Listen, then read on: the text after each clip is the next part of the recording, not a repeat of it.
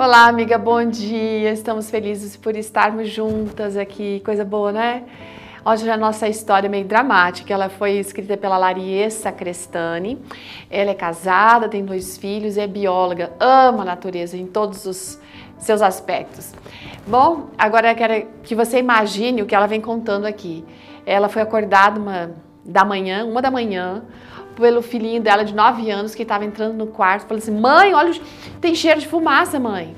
Ela ficou desesperada assim, porque justo além dessa informação era barulho de sirene de ambulância, carro de bombeiro. Ela ficou no primeiro momento sem saber o que fazer, então ela começou a orar, mas ela nem conseguiu chegar até o fim da oração, porque no apavoramento ela correu para acordar o marido e começou a vestir uma roupa.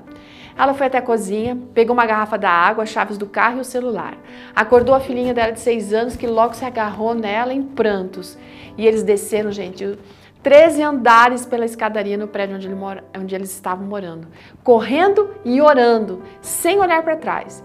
Eles não sabiam o que haveria pela frente, não sabiam se o fogo estava nos elevadores ou não, é, se em algum apartamento tinha acontecido alguma coisa, ou quem sabe eles teriam uma surpresa muito triste de encontrar chamas à frente impedindo que eles saíssem pelas escadas.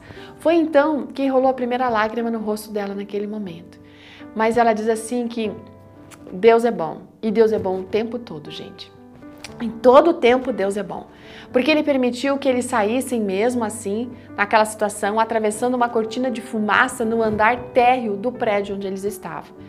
O problema tinha sido causado pelo aquecimento de uma enorme lâmpada que ficava ligada para aquecer as batatas fritas que ficavam dentro de um carrinho e esse é, que era vendido ali na, que era usado para vender ali na praia todos os dias. Só que esse vendedor ele deixava o carrinho em uma das salas vazias ali na galeria do prédio.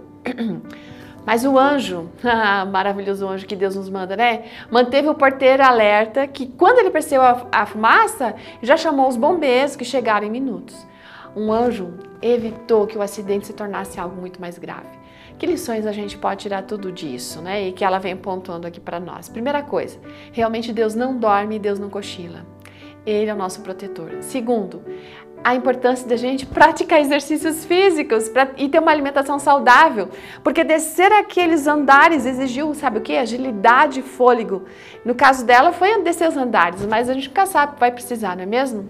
Então, essa é a importância. Terceiro, ter sempre à mão uma roupa apropriada para, em caso de uma possível emergência no meio da madrugada, você poder se vestir e sair rapidamente. E ela tinha esse hábito.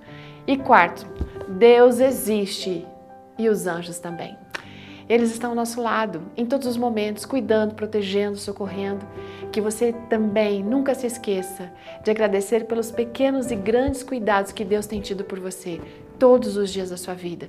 Não precisa passar por uma situação dessa para ter um coração agradecido e se ajoelhar, quem sabe, nesse momento e já agradecer pela boa noite que você teve e a noite pelo dia que Deus deu a você, protegendo não só você, mas toda a sua família.